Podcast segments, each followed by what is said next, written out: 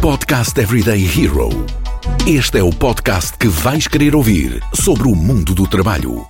Procuras emprego? Não sabes como pedir um aumento? Estas e outras dicas quinzenalmente no Podcast Everyday Hero da Randstad Portugal. Olá, sejam bem-vindos ao podcast Everyday Hero. Hoje vamos falar de um tema que não é novo, uh, já trouxemos aqui algumas vezes, mas é sempre bom relembrar. Estamos a falar do salário emocional. E comigo eu tenho o Daniel Pinheiro. O Daniel é consultor da área Professionals aqui na Randstad e a melhor pessoa para falar sobre salário emocional. Olá, Daniel. Olá, Sofia. Antes de mais, obrigado pelo convite. É, vamos sempre aqui falar sobre um tema que é muito importante, até para, para os nossos talentos, é, e que, obviamente, salário emocional que cada vez mais destaca-se no, no, nosso dia a dia e, e, e, obviamente valorizamos sempre outras, outras coisas mais para além daquilo que são os valores financeiros. Portanto, acho que é, é, é sempre um tema importante e, e obviamente vou tentar uhum. dar aquilo que é a minha sensibilidade e, falar um bocadinho também sobre esse tema. Boa. Eu acho que começava já por uh, te apresentares e falares um bocadinho também sobre a tua experiência. Claro que sim. Olha, eu, eu, eu fiz aqui uma carreira uh, uh, diferente, nem sempre estive na parte da consultoria, não fiz aquele percurso uh, que podemos dizer normal. Okay. eu, eu, neste caso, eu, eu licenciei-me em gestão de recursos humanos. Eu iniciei o meu percurso no setor da, da segurança privada na altura. Uhum. E, e senti que tinha necessidade de poder crescer e, e desenvolver competências. O porquê a área do, ou o setor do, de, de, de, gestão de recursos humanos? Porque eu acredito que poderia fazer a diferença. Uh, uhum. Muitas vezes eu, eu, olhava para, e pelo que foi a minha experiência profissional, para, para a organização onde eu estava inserido e sentia que faltava sempre ali mais qualquer coisa. Ter maior proximidade perante o, o colaborador. O meu objetivo foi uh, poder uh, ajudar de, de uma forma a poder criar melhores condições e, obviamente, eh, que eh, neste caso o colaborador que esteja eh, na organização se sinta uhum. feliz uhum. e integrado naquilo que está a fazer.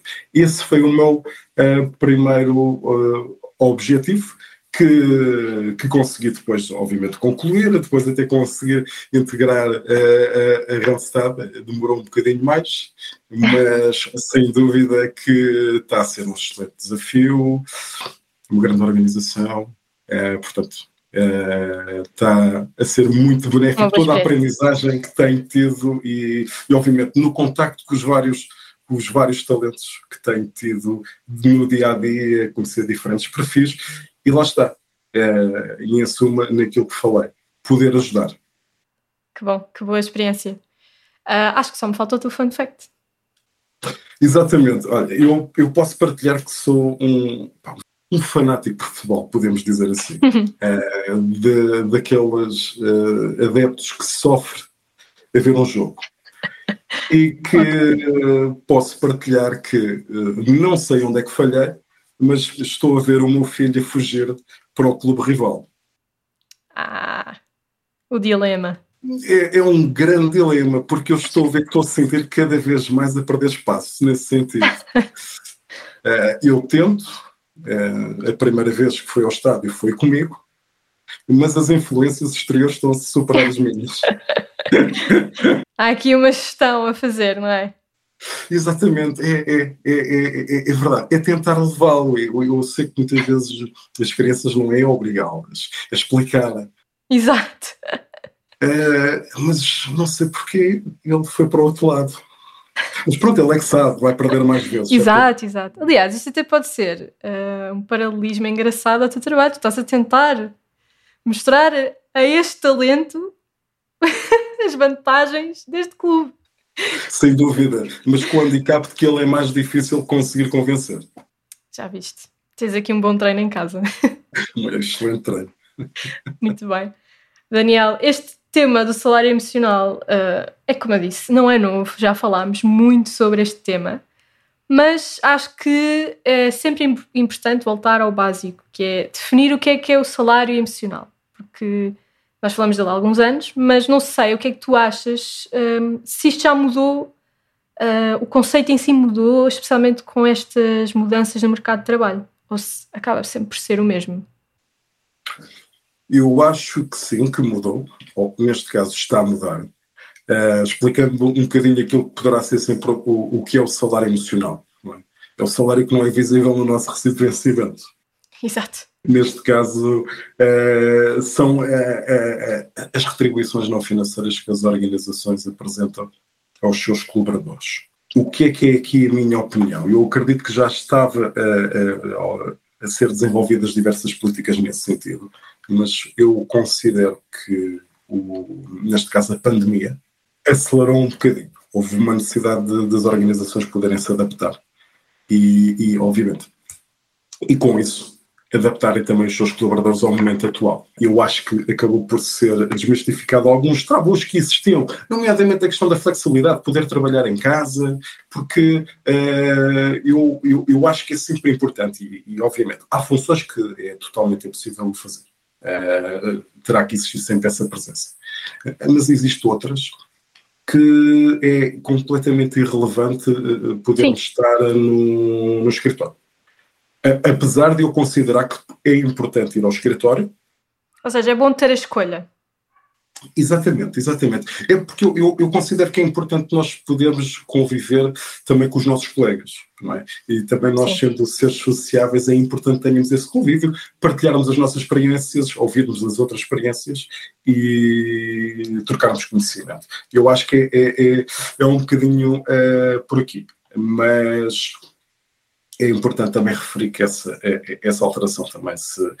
E, e, obviamente, quebrando este tabu, existindo também muito o que é essa flexibilidade, a questão do trabalho híbrido, também podemos constatar que houve um aumento também de produção. As pessoas também sentiram-se mais felizes porque uhum. conseguem fazer a gestão do seu tempo. E muitas vezes, uh, no meu caso, que também aqui é sempre importante, tendo filhos, uh, conseguirmos fazer essa gestão do tempo e estarmos presentes perante a nossa família, eu acho que muitas vezes não há dinheiro que pague isso. E, e lá está. Vemos muitas das organizações uh, a pensarem já de uma outra forma e a desenvolverem várias e diversas políticas nesse sentido. E obviamente não vamos só falar na, na, na flexibilidade, mas também uh, falamos das, na progressão de carreira, na formação uhum. contínua, termos um bom ambiente de trabalho. E depois as outras compensações além dos salários, como os custos de saúde, ajudas nas creches, ginásios, também contribuem para o nosso bem-estar. Penso que o caminho tem sido feito por aí e ainda bem. Sim, eu acho que o engraçado é, se calhar há dois anos atrás falávamos de um salário emocional que tinha benefícios mais ao nível, como estavas a dizer, uh, ginásio, uh, uh, momentos-chave, formação, e agora, primeiro ponto é conciliação, uh, flexibilidade, bem-estar. Mudámos completamente aqui os vetores do salário emocional.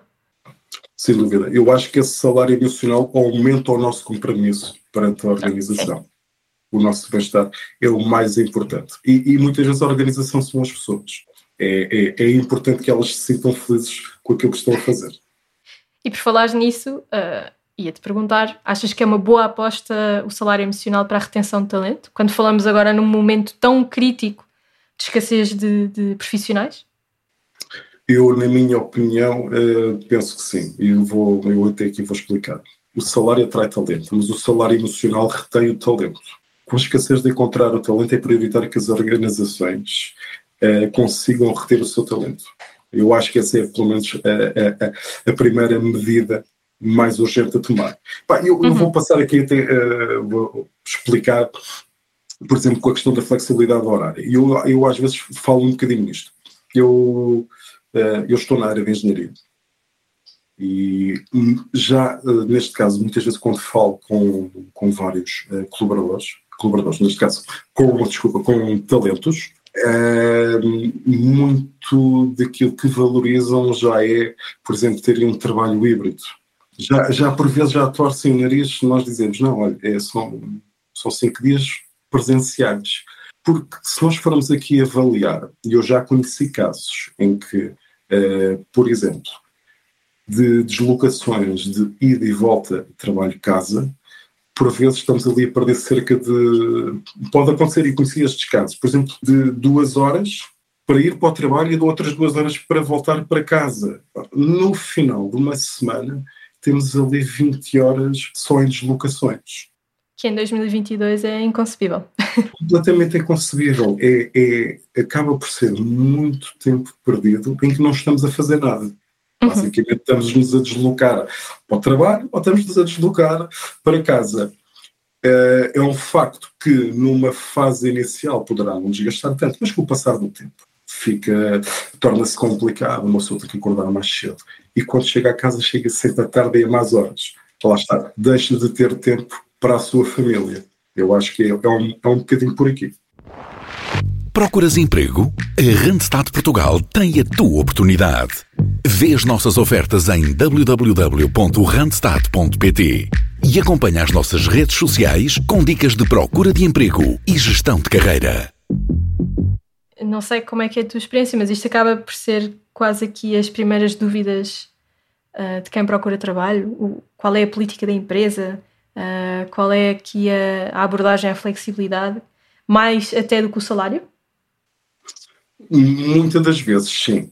Uh, é, é, eu já tive alguns dos nossos talentos que priorizaram essa vertente do que a vertente financeira. Não é? Porque há coisas que o dinheiro muitas vezes não compra. E o que ele não compra é tempo. É tempo que nós podemos utilizar de qualidade para estarmos com os nossos. Uh, eu acho que aqui pode é, é, é, importante é importante que eu também dos candidatos tenha sempre essa nota já é, é como eu digo nós quando falamos se temos aqui uma oportunidade que é presencial e atenção acontecem situações que é eh, fulcral que a pessoa tenha que, que, que estar lá há setores que é difícil isso alterar.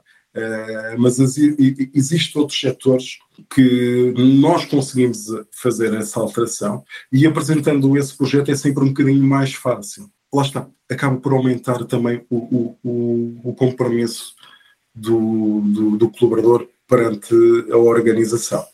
Portanto, é, é, tenho encontrado vários, uh, vários candidatos no qual tenho abordado essa questão no qual mencionam e que consideram que é importante, nomeadamente para, para aqueles que já têm filhos, e mesmo para aqueles que não têm para fazer outras atividades que também certo. gostam, que se perderem tempo de deslocação não o conseguem fazer. Portanto, é um bocadinho por aqui. E, e se nós pensarmos neste conceito de salário emocional, é muito abstrato ainda, uh, porque nós nem falamos neste termo, não é? Uh, falamos de políticas, de práticas, mas não há aqui um planeamento de salário emocional construído pelas empresas. Tu achas que devia haver este primeiro passo das organizações, quase ter aqui o descritivo de salário e depois de salário emocional? Eu penso que seria importante. Eu, eu acredito que algumas organizações também já têm algumas políticas até pré-definidas uhum. uh, algumas estratégias uh, que podem uh, incidir nesse, nesse sentido. muitas vezes é importante para um, para um colaborador, nomeadamente quando entra para uma, para uma organização, perceber qual é que poderá ser o seu percurso. Perceber o que é que pode fazer para atingir determinado patamar.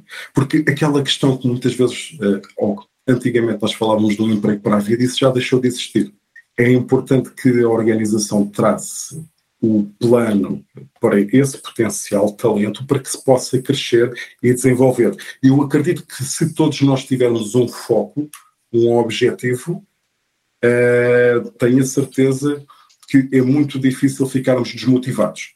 Percebemos que se chegarmos a determinada meta, subimos um determinado grau. Eu acho que é um bocadinho uh, por aqui podemos também aqui falar uh, diversos programas de formação, adquirir mais conhecimentos e mais competências. Uh, quem se encontra na organização e entende que está a ser valorizado, existe. E eu gosto muito desta palavra, é o compromisso. É esse compromisso que nos faz uh, crescer e, e, e, também desenvolver e com isso também contribuir para que a organização se expanda também no seu negócio, que também Exato. tenha sempre os seus objetivos uh, concluídos, neste caso. Win-win, não é? Exatamente, terá que ser sempre, terá que ser sempre, exatamente, terá que ser sempre. A organização não vive sem as pessoas e as pessoas também não conseguem viver sem essa organização. Exato. Poderá ser um bocadinho por aqui, claro. Bem, eu acho que uh, só falta aquela pergunta mais crítica que é: eu, como profissional, como é que eu peço o salário emocional? Eu acho que ainda não há essa fase. Uh, há a fase de descobrir benefícios, uh, talvez até discutir alguns benefícios, mas como é que eu falo abertamente e peço um salário emocional? Olha, eu, eu, eu, na minha opinião, é percebemos essa flexibilidade. Sentir que nós podemos fazer parte dessa organização, que somos parte da tomada de, de decisão termos um bom ambiente de trabalho, porque eu acho que nada mais é produtivo do que divertirmos-nos enquanto trabalhamos. Eu acho que isso seria excelente. E perceber aquilo que é o nosso percurso, perceber onde é que nós podemos chegar. Até termos um foco. De patamar em patamar conseguimos atingir. Aqui nós, como sabemos, Sofia, aqui na, na Randstad, sabemos isso. Sabemos que se determinados, se atingimos determinados objetivos, subimos mais um escalão etc, claro. etc, etc. É um, é, um, é, um, é, um bocadinho, é um bocadinho por aqui. Eu posso dar, por exemplo, também um, um, um outro exemplo desta questão da flexibilidade, que eu considero que é muito importante, e dou sempre aqui um, um, exemplo prático, eu eh, por vezes desloco-me para o Alentejo, fico lá uh, alguns dias e consigo fazer o trabalho a partir uh, de casa, neste claro. caso. Portanto, e que não vai afetar a minha produtividade. Claro de todo, não é? Aliás, é para isso que existe o termo work from anywhere. exatamente, exatamente, exatamente. Concordo em absoluto, é isso mesmo. Concordo, sim, senhora. Uh, aliás, essa experiência que acabaste de partilhar é muito uh, aquilo que eu acho que vamos ver em 2023, que é cada vez mais esta parte de trabalho remoto, trabalho em casa, não é necessariamente fechado em casa. Eu, desde que tenha as condições de concentração, uh, uh, ferramentas de trabalho, dependendo do setor, claro, mas estou a falar tipicamente de profissões como a minha e a tua, em que basta um computador, por assim dizer, e um telemóvel e internet. Uh, é o suficiente, não é? E portanto eu posso estar a trabalhar uh, em Lisboa como em Bragança e tu no Alentejo. Uh, o que interessa é que o trabalho está a acontecer e estamos motivados, produtivos e os projetos estão a ser entregues. É, é, é, importante conhecer determinados perfis, muitas das uhum. vezes. Perceber que determinado perfil, por exemplo, há perfis que conseguem produzir mais na parte da manhã e durante uhum. a tarde vão energia. Há outros, Exato. no meu caso, sou um perfil que de manhã tenho menos energia, mas que vou ganhando até ao final certo. do dia. Não é? é perceber e compreender cada um dos, do, do, de, desses perfis, porque eu acho que cada um deve fazer a gestão do seu tempo. Sim. Obviamente, tem, tem metas sempre a atingir, mas se fizer uma gestão do tempo eficaz, não tenho a mínima dúvida que, os, que irá conseguir. Porque eu acredito uhum. que existe, existe tempo para tudo.